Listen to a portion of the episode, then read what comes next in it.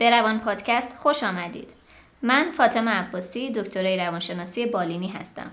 در روان پادکست صحنه ای پیدا کردیم که می‌تونیم دغدغه هامون و تحلیل های متخصصان در مورد موضوعاتی که مربوط به درون فرد، رابطش با دیگران و جهان پیرامون هست با شما در میان بذاریم.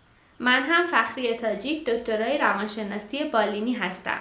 قسمت های مختلف روان پادکست رو می‌تونید در اپ های مربوط به پادکست و سایت روان داتکو روان نقطه سی او بشنوید و دنبال کنید.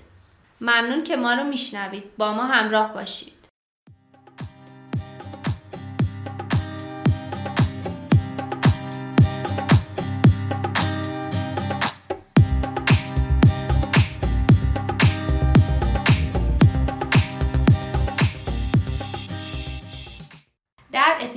قبلی عشق و کار در مورد دورایی های تصمیم گیری صحبت کردیم. ادامش رو با هم میشنویم. فاطمه نظر تو چیه؟ فکر می‌کنم تو به خاطر استخدام یکی از دلایلت استخدام آره دیگه. بود حتما. یعنی استخدام پیمانی یعنی شما می‌دونی هر ماه چقدر قرار حقوق بگیری. می‌تونی وام بگیری و روی حقوقت حساب کنی. اینجوری نیست که حالا یه ماه درآمد داری یه ماه درآمد نداری. مثلا معلوم نیست چقدر درآمد داری. کلا این واژه استخدام خیلی فریبنده است. یعنی همه افراد تلاش می‌کنن که به این آره. استخدامیه برسن. ولی وقتی استخدام میشی احساس می‌کنی تو دام افتادی. چطور؟ یعنی خب یه وجه دیگه هم داره. شما استخدام هستی. یعنی چی؟ یعنی هر, هر وقت که بخوای نمی‌تونی بری هر وقت بخوای بیای من پیش اومده که مریض بودم و به هم استعلاجی ندادن. آه. بعد با شرایط خیلی بد رفتم سر کلاسی که اونجا جوریه که کامل باید انرژی داشته باشی. فاطمه تجربه تو به عنوان یک خانم که حالا توی کارهای دولتی هست چیه؟ یعنی یک خانم با وجود اینکه دو تا فرزندم داره آیا یه جور دیگه باهاش برخورد می‌کنن؟ حالا از این جهت بگم که یه جور دیگه منظورم اینه که مثلا با آقایون متفاوت باهات برخورد کنن از نظر حالا حقوق و دستمزد و یا مزایا یا اینکه شما دو تا بچه داری که باید به اونا رسیدگی کنی. آیا وقتی که مرخصی می‌خوای راحت تر به تو مرخصی میدن نسبت به سایرین یا نه؟ ما مرخصی استحقاقی که نداریم دیگه تابستون میریم مرخصی. ولی همون استعلاجی هم بیشتر دست مدیر هست و مدیر هم بستگی به اون شرایط مدرسه داره. مثلا مدرسه که دانش آموزا هر لحظه سر همون میشکنن مدیر جرئت نمی‌کنه به دو تا از معلما بگه با هم برین مرخصی. چون ممکنه یه اتفاقی بیفته کسی نیست داره بالا سر اینا. این یه مورد در موردی که حالا کلا جور دیگه برخورد بشه موقع پست بندی یه سری امتیاز بندی ها هست. اگه متأهل باشی یه امتیازی داری مجردا این امتیاز رو ندارن. اگر که مثلا بچه داشته باشی باز یه سری امتیاز ها. ولی کلا نه. مثلا شما بچت مریضه باید بری مدرسه. یعنی نهایتا بچه رو باید اگر مامانت باشه مامانت نگه داره. اگر نباشه که باید ببری بذاری مهد کودک. بعدم اینکه بگین با مرد تفاوت بذارن نیست. تو آموزش پرورششون اکثرا خانومن آها. و دستمزدتون چی؟ دستمزدمون نصف است. من. میگم. نه دستمزد فرق نمی کلی گفتم نصف است. ولی اینکه مثلا خانم و آقایون فقط آقایون عائله مندی بهشون میدن. ولی تفاوتی شما. عائله مند نیستی به عنوان نه, چون من سرپرست خانوار که نیستم. آها.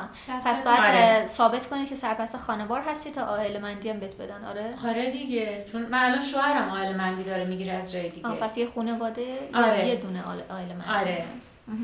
ریحانه اگه بخوای چیزی به فاطمه بگی چی میگی؟ اینکه انگار ابعادی از زندگیش رو داره با هم پیش می‌بره ولی خب راضی نیست.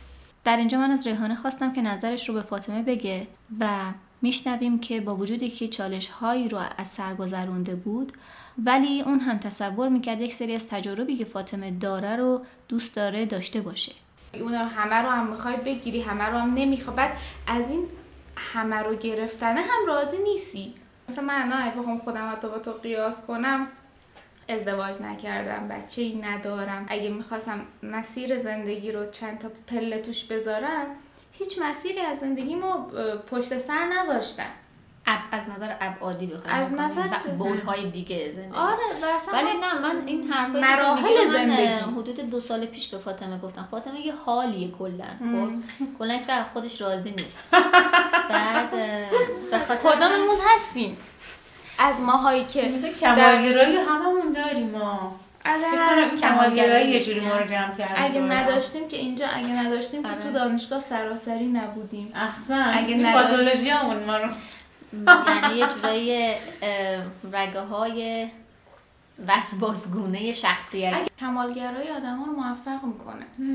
یک کمالگرایی مثبت ما رو به سمت هدف هل میده ولی کمالگرایی منفیه که جلوی ما رو می‌گیره. چرا؟ میشن.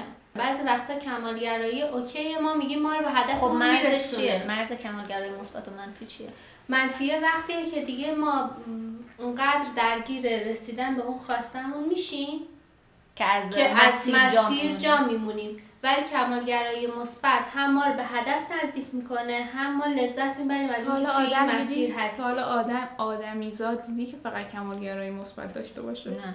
نه خب من ندیدم به. خاطر که کمالگرایی واقعا آدم آمیزه از مثبت و منفیه. اینه که ما بیشتر به سمت کدومش متمایل باشیم این که دارم میگم میگم که مثلا من چون واقعا پاتولوژی مشترکه بچه های رشته های خوب دانشگاه های خوب کمالگرایی کمالگرایی منفیه. من فکر می‌کنم این به این دلیله که سیستم. آموزشی افراد کمالگرا با رگه های وسواسی و مسلما یعنی در کنارش حتما یک کم استراب فراگیر. و بله. یک کم هم تشنیش کن خودشیفتگی احسن.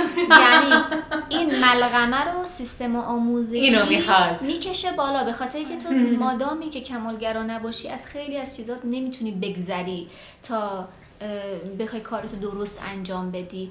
مادامی که استراب نداشته باشی این. استراب کمکت نمی‌کنه که ادامه بدی. و مسلما این رگه ها کمک می‌کنه و سازمان روانی علکی چیزی رو نگه نمیداره. اینا کمک کرده که ادامه پیدا کنه زندگیت. و من فکر کنم یک مشکلمون سیستم آموزشی که اینو می... اصلا تو تحصیلات تکمیلی اکثر افراد اینجوری هستن. یعنی افرادی هستن که میگن از دور دل همه رو می‌بره از از داخل زهره.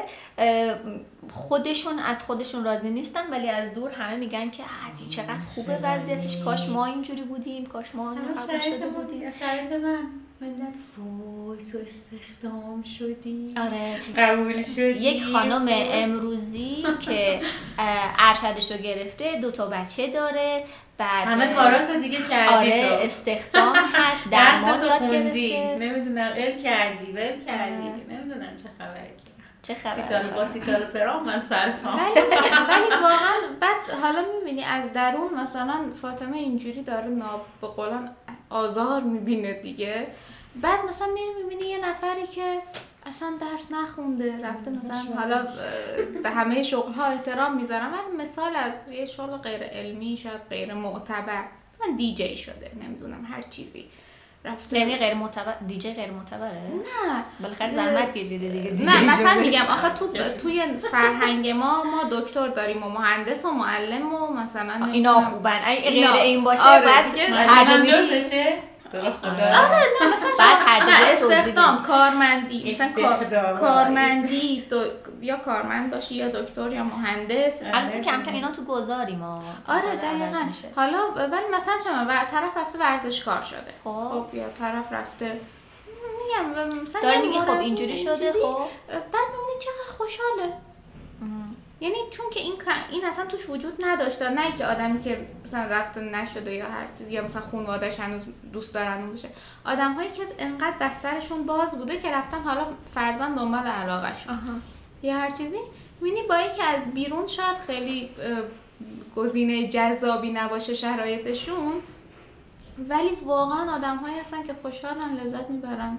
البته بعضی از این زندگی. افرادی هم که میگی که حالا شغلشون شغلی نیست که پایگاه اجتماعی بالایی آره. داشته باشه. ولی از اون جهت که درآمد خیلی خوبی دارن پایگاه اجتماعی بالایی پیدا می‌کنن. یعنی میشه گفت که پایگاه اجتماعی بالایی رو می‌خرن. منظورم از پایگاه اجتماعی اینه که بقیه بیشتر بهشون احترام می‌ذارن. و یه جورایی برای همین ما در حال گذار هستیم به خاطر اینکه این اتفاقا داره میفته توی فرهنگمون. به نظرم خیلی جای چی درسته و چی غلطه به شدت متزلزل شده. زمانی خیلی همه می‌تونستن به قطعیت بگن چی درسته و چی غلط. ولی الان واقعا فکر نمی‌کنم این باشه.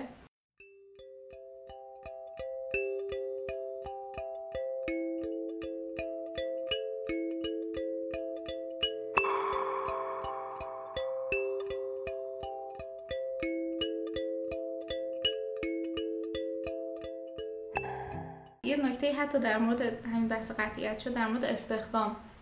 به نظر من استخدام شدن چیزه مثل تبلور آرزوی قطعیته و از رهایی از ابهام و رسیدن به یک امنیت. ولی چون هممون می‌دونیم که اگر بتونیم از این مرحله عبور کنیم خیلی سخت آدم ابهامو بپذیره. اصلا تو وجودمون انگار ما دوست داریم یکم ثبات داشته باشیم. این ثبات امنیت چیز مبهمی ترسناکه آره. تلاش برای رسیدن به قطعیت. آره. هممون اینو اصلا انگار تو به نظر میاد تو وجود انسان هست. چون که خب هر چیز ممکن بوده شاید از نظر تکاملی برامون خطر واقعا جانی داشته باشه دیگه. ولی الان ما به هم خطر جانی ببخشید. به همین که ماها رو تهیج می‌کنه ماها رو تحریک می‌کنه که بریم بشناسیمش. یعنی من فکر کنم از نظر تحولی به خاطر این عدم قطعیت ما رو اذیت می‌کنه که این دو مورد رو داره. همین که ما خودمون رو محافظت کنیم و همین که بریم بشناسیم. این باز اونم مطالبه گری رو در ما ایجاد می‌کنه که ما طلب کنیم بریم بشناسیم اون موضوع رو. آره.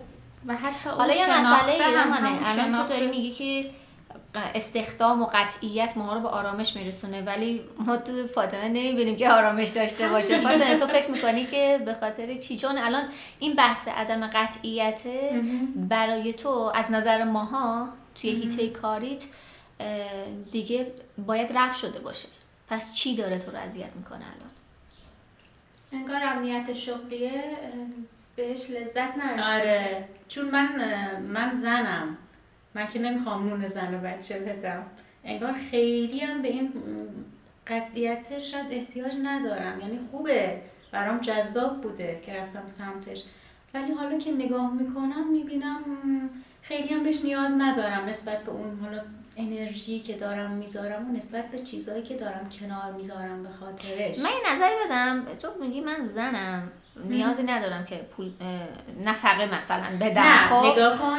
نیازی ندارم که حتما امنیت مالی داشته باشم. من خب این انتظار جامعه است از فاطمه که امنیت مالی داشته حالا آقا امنیت مالی داشته باشه آره. تو جامعه ایرانی که بتونه آره. زن و بچهش رو تامین کنه و نفقه بده به من این آزادی می‌بینم برای خودم. من الان آزادم که آره خب برم این ریسک کنم. این تبعیض جنسیتی هست که برای مرداست و اونا رو توی جامعه ما مجبور می‌کنه که نفقه بده. آره دیگه ولی من فکر می‌کنم توی مورد تو انگیزه ای که باعث شده بره سمت باز پول در آوردن می‌تونه این باشه که هر فردی نیاز داره که از لازم مالی استقلال داشته باشه و اون بحث تبعیض جنسیتیه رو من فکر کنم باز بیشتر باید در موردش صحبت کنیم. ببین من بحثم اینه. من الان تو جامعه ای با فرهنگی زندگی می‌کنم که دستم اتفاقا بازه. می‌تونم برم استخدام بشم. می‌تونم هم نه برم ریسک کنم. همونجور که ریحانه گفت. یعنی خب برم دنبال علاقم و درآمدم هم ثابت نباشه. اصلا ممکنه به درآمدی نرسم. درآمدم هم ثابت نباشه. ولی خب ممکنه دنبال علاقم برم و خیلی هم خوب بشه. خب الان تو استقلال مالی رو داریم من نمی‌دونم که چی داره تو رو اذیت می‌کنه. اینکه علاقم رو گذاشتم کنار به خاطرش. به نظرم فاطمه میگه که این کاره برام جای تغییر نداره. یعنی من تا آخرش اگه بخوام توی این شغل بمونم همینه دیگه جای پیشرفت خاصی نداره. آره اینجوریه. اون لذت درونیه رو حداقل تا الان به اون صورت به هم نداده. نسبت به اون چیزی که ما مثلا تو روانشناسی واقعا واقعا لذت می بردیم یعنی من اصلا غرق بودم تو روانشناسی کیف می کردم باهاش با مفاهیمش با حتی کارش. خیلی فرق داشت. ولی من میگم هر کسی برای کاری ساخته شده. من معلمی اتفاقا خوبه. آقا آموزشمون همش میگه میگه تو خیلی خوب کار می‌کنی. خوبه آدم می‌تونه کار کنه. ولی لذت رو به آدم نمیده. نمی‌دونم یه شاید یه جور کمالگراییه که من احساس می‌کنم باید یه دفعه خیلی احساس خوبی بهم دست بده این احساس خوب کوچولو که مثلا دانش آموز میاد فقط مثلا پناهش تویی. شاید فاطمه تو درگیر یه مقایسه ای هم شدی آره مقایسه بین این با اون آره چی آره. با چی مقایسه اون جریان آموزش روانشناسی آره. که میگه عشق می‌کردم باهاش آره. منو به وجد می آورده ولی الان توی این آره. معلمی اون اتفاقی که می‌خواد رو تجربه آره. نمی‌کنه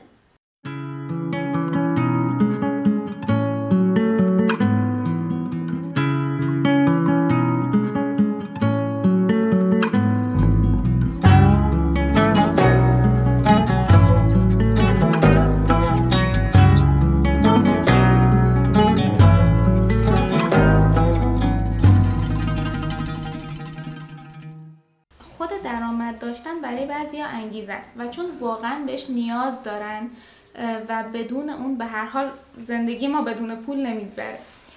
چون بهش نیاز دارن این پول در آوردن یه انگیزه خیلی بزرگی میشه و یه لذت بزرگی میشه از اینکه من الان مثلا دارم زندگی خودم رو تامین می‌کنم. ولی در مورد فاطمه حالا به واسطه اینکه ازدواج کرده و خب به هر صورت از طرف شوهرش از نظر مالی تامین میشه یا حتی برای من که گرچه حالا منم تو خونه پدرم هستم و از نظر مالی از طرف پدر تامین میشم و همین که به هر صورت حالا نوع تامین مالیمون هم فکر می‌کنم جوری هست که به ما حس استقلال رو میده. یعنی مثلا پدر من برای من یک منبع مالی رو مشخص کرده که حتی در نبود اون من می‌دونم از نظر مالی تامینم چون این نیاز مالی برای من وجود نداره من دوست دارم از این مرحله فراتر برم. برای رسیدن به اون لذت بخش بودنه برای ارضا کننده بودن یک شغل من دیگه نمی‌تونم. یعنی صرف به قولن امنیت مالی یا داشتن حالا مثلا درآمد اینها برای من انگیزه دهنده نیست. باعث من فکر می‌کنم توی موضوع فاطمه هم همینجوری شده درست میگی؟ ولی فاطمه دقدقه که داشته استقلال مالی بوده. بعدش که مثل هرم مزلو آره. بعد رفته جلو. نیازهای دیگه سرواز کرده. آره. که هرم مزلو تو کف هرم اینه که نیازهای زیستی هست. بعدش یواش یواش نیازهایی هست که دیگه از خوراک و پوشاک و مسکن فراتر میره. مثل نیاز به امنیت نیاز به عشق و نیاز به خودشکوفایی آره. که در آخر حالا اون قله هرم هست که مزلو اینو پیشنهاد میده که افرادی که اون پایین هرم رو تا اندازه تأمین هستن نیازهای دیگه سرباز می‌کنه انگار که فاطمه آره. وقتی که رفته تو هیت استخدامی آره دیگه و یه جورایی انگار براش اونا تعمین شدن و الان داره فکر می‌کنه که خب من آیا لذت می‌برم یا نمی‌برم؟ آره. حالا ببینیم افرادی که دنبال واقعا اون هستن که کف هرم رو تامین کنن. یعنی خودمون این رو تجربه کردیم که دنبال این هستیم که اول کف هرم رو تأمین کنیم. یعنی همون نیازهای اولیه‌مون رو که مسکن و غذا و پوشاک هست. و توی اون حالا باز برمیگردیم به کاریابی هزار سوم یه سری کارا رو باید انجام بدیم. مثلا ما باید وقتی که توی سازمانی هستیم بتونیم خودمون رو نگه داریم تو اون سازمان. ما خیلی از افراد رو داریم که نمی‌تونن خودشون رو نگه دارن توی سازمانی. سریعا تعدیل نیرو که میشه اولین نفر اینها هستن که قراره که بیان بیرون.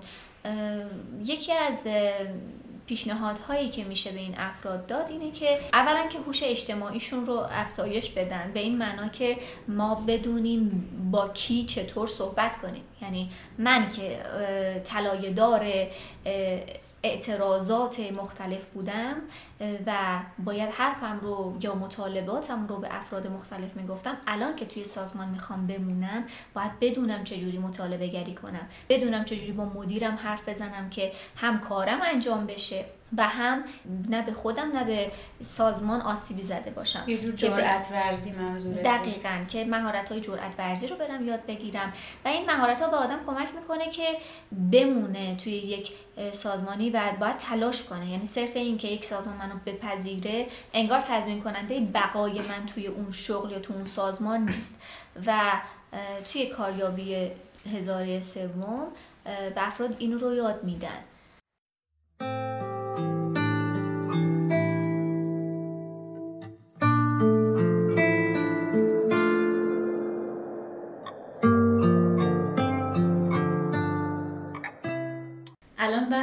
به اینجا رسید که حالا یا همین حالا مزایای کوچولویی که داریم تو همین مسیر رو همین لذت های کوچیکی که داریم رو می‌خوایم و ادامه میدیم و همه کم یا اینکه ریسک می‌کنیم. من فکر کنم به اینجا رسید. یا اینکه ریسک می‌کنیم میریم مثلا یه دفعه دنبال علاقمون خورده چیز شد به نظرم بحثمون.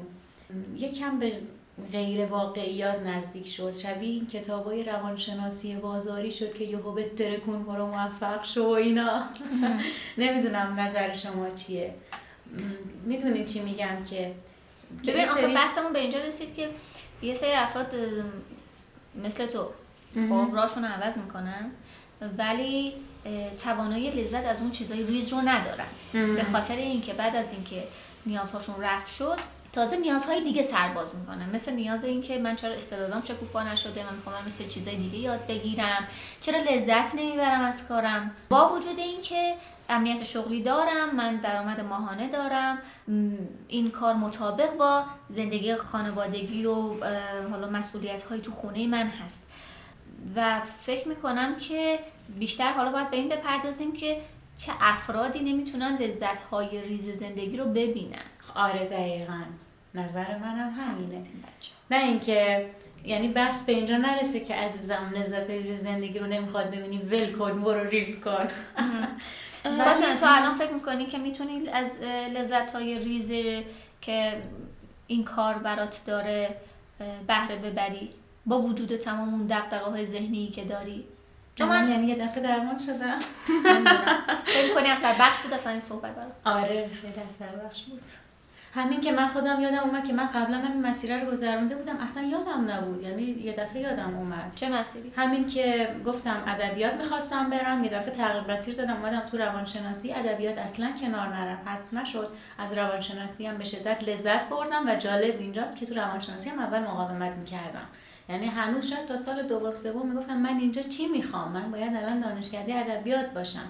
هنوز هی مثلا می‌رفتم تو کلاس های ادبیات میرشستم ولی بعد که پیش رفتم هیچ وقت پشیمون نشدم از اینکه روانشناسی می‌خونم و خوندم. بعدم که دیگه هی جلوتر رفتم که دیگه واقعا لذتش رو چشیدم. شاید انگار وقتی که ما یه راه جدیدی رو میریم داخلش باید حالا اوپننس یا گشودگی داشته باشیم. آره. یعنی اولش پذیرش بیقید و شرط نسبت به حالا اون تجارب اولیه داشته باشیم بعدش ارزیابیش کنیم.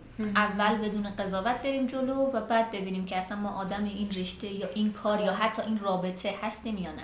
من تو این مورد تجربه داشتم که دقیقا وقتی که اومدم روانشناسی و زمانی که دیدم که دقیقا همون روانشناسی هم اون چیز فوقالعاده خوبی که من فکر می‌کردم نیست یه موقعیتی پیش اومد که به واسطه آزمونی که شرکت کرده بودم من زمانی و پیگیری نکرده بودم و حالا قبولی من تو اون آزمون ممکن بود کنن کنسل بشه مجبور شدم برم کلاس پروانه کسب. پروانه یعنی اجرا نظارت و اجرای معماری. و من در اوج پایان نامه ارشد روانشناسی مجبور شدم بعد از مثلا سه سال فاصله برم و بشینم بین یه مهندس که دارن برای نظارت و اجرا می‌خوان پروانه بگیرن. و دوباره تمام اون حرف های معماری دوباره برگشت. ولی نکته خوبش برای من این بود که وقتی که من باز توی فضای بازار کار معماری قرار گرفتم باز به هم یادآوری شد که من از چیه بازار کار معماری می‌خواستم جدا بشم که اومدم روانشناسی. و خیلی جالب بود که من اینو فراموش کرده بودم. یعنی وقتی آدم تغییر می‌کنه یا وقتی می‌خواد یه تغییری رو انجام بده میگم اون چیزی که ازش خارج شدی یا خارج ازش هستی همیشه خوبه و اون چیزی که وسطش هستی انگار همیشه بده. اون معماری رو که رها کرده بودم دوباره برام خیلی خوب شده بود و بعد می‌گفتم من اشتباه کردم که اومدم روانشناسی.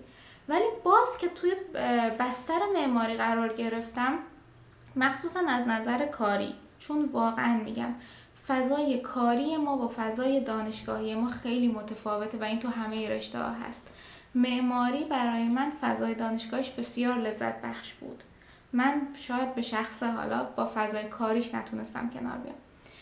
و میگم باز حالا وقتی که در فضای کاریش قرار گرفتم و همون مشکلات رو دیدم بعد گفتم که نه تصمیم من درست بود. برای من تصمیم درستی بود که بیام روانشناسی با توجه به شخصیتم و غیر من فکر می‌کنم روانشناسی برعکس فضای دانشگاهیش زیاد چنگ به دل نمی‌زنه ولی فضای کارش خیلی لذت بخشه.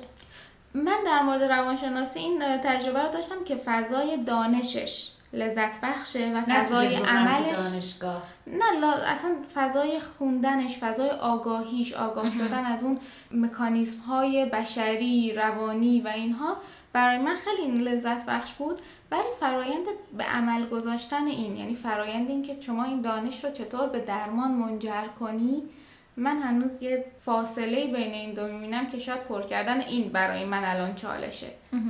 انگار تکنیک به عمل بخواد منجر بشه نیاز به هنر داره. هنر درمان. آره هنر درمان تجربه خطا و اصلاح خطا. دوباره تجربه خطا اصلاح خطا و ما هیچ وقت فارغ تحصیل نمیشیم از بحث واقعا درمان. واقعا همینه. یعنی اینکه دانشش خیلی ایدئال خوب و واقعا چیز ارضا کننده است به قولی. ولی توی درمان چون یه تجربه ای هست که شاید اگه دانش ده درصد توش خطا هست 90 درصد مثلا مثبت و حس خوب درمان حداقل ابتداش وارون است. یعنی ده درصد شما پیروز 90 درصد شکست بخوری و باید تحمل اینو داشته باشه از مصاحبه امروز من متوجه شدم که از لحاظ تحولی هم بخوایم بهش بپردازیم. وقتی فرد به دنیا میاد و مواجه میشه با دنیای اطرافش تو رابطش با والدش اول خب عاشقانه والدی که مراقبش هست و تغذیهش می‌کنه و بهش تقویت میده مدام اون رو دوست داره و بعد که می‌بینه نه متمایز از مادر و مادر یه وقتهایی محرومش می‌کنه. حالا به اقتضای اینکه مادر یک فرد متفاوته و شاید یه وقتهایی نمی‌دونه که دقیقا کودک چی می‌خواد و به این منجر میشه که کودک از والدش بدش بیاد و تفاوتهای خودش و والدش رو تازه متوجه شه. و بعد از این مدتی که این داده هایی که به ذهنش می‌رسه رو یک پارچه می‌کنه و متوجه میشه که والد هم خوب هست هم بد هم ارضا کننده هست هم محروم کننده و هم شرایط اون کودک رو می‌فهمه و نیازهاش رو رفت می‌کنه و هم اینکه به خاطر اقتضاعاتی که خودش داره امکان داره کودک محروم بشه اون وقته که کودک تازه متوجه دنیای بیرونش میشه. شاید ما تو بزرگسالی هم با روبرو شدن با هر پدیده این اتفاقات برامون میافته. ما وقتی که وارد یک رشته یک کار یا یک یا یه رابطه جدیدی میشیم اول غرق اون رابطه میشیم دوستش داریم. و بعد از یه مدتی که تازه تفاوتای اون رو با خودمون می‌بینیم یهو شوکه میشیم ناراحت میشیم قر می‌زنیم و میگیم که اصلا دوستش نداریم و انگار بعد یک مدتی بگذره که حزم بشیم. این روند به صورت تحولی مدام تکرار میشه و چه بهتر که ماها متوجه این روند باشیم و صبر کنیم و به قول مهمونامون از لذتهای کوچیک اون مسیر لذت ببریم. منم متوجه شدم که تلاش برای رسیدن به قطعیت توی زندگیمون خیلی وقتا انرژی زیادی رو از ما می‌گیره اونقدر ما رو تحلیل می‌بره که کلا مسیرمون رو اصلا نمی‌بینیم. خیلی وقتا تو دانشجوها از ما می‌پرسن که این رشته که ما الان توش هستیم قرار چی بشه؟ ما رو قرار به کجا برسونه؟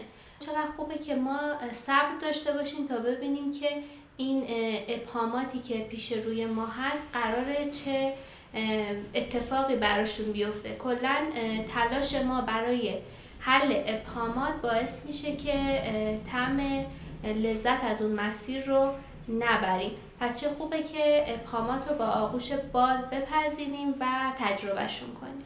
لطفا نظرهای خودتون رو با ما به اشتراک بذارین در صفحه فیسبوک، توییتر و اینستاگرام ما با آدرس روان پادکست. ممنون که با ما همراه بودید. ای شب تو مسوز شب درازن هنوز ای سور تو مدم که وقت خوابن هنوز ای غم تو برو گوش کناری بنشین. قصه ای منو یار دور و درازن هنوز بر یار بگوی بر سرم یار مگی گر سیر شده ای تو بانه بس یار مگی بر یار بگوی دور مرا چومه بشو. چاهی بکنم روی دلم جومه بشو. چاهی بکنم روی دلم جومه بشو.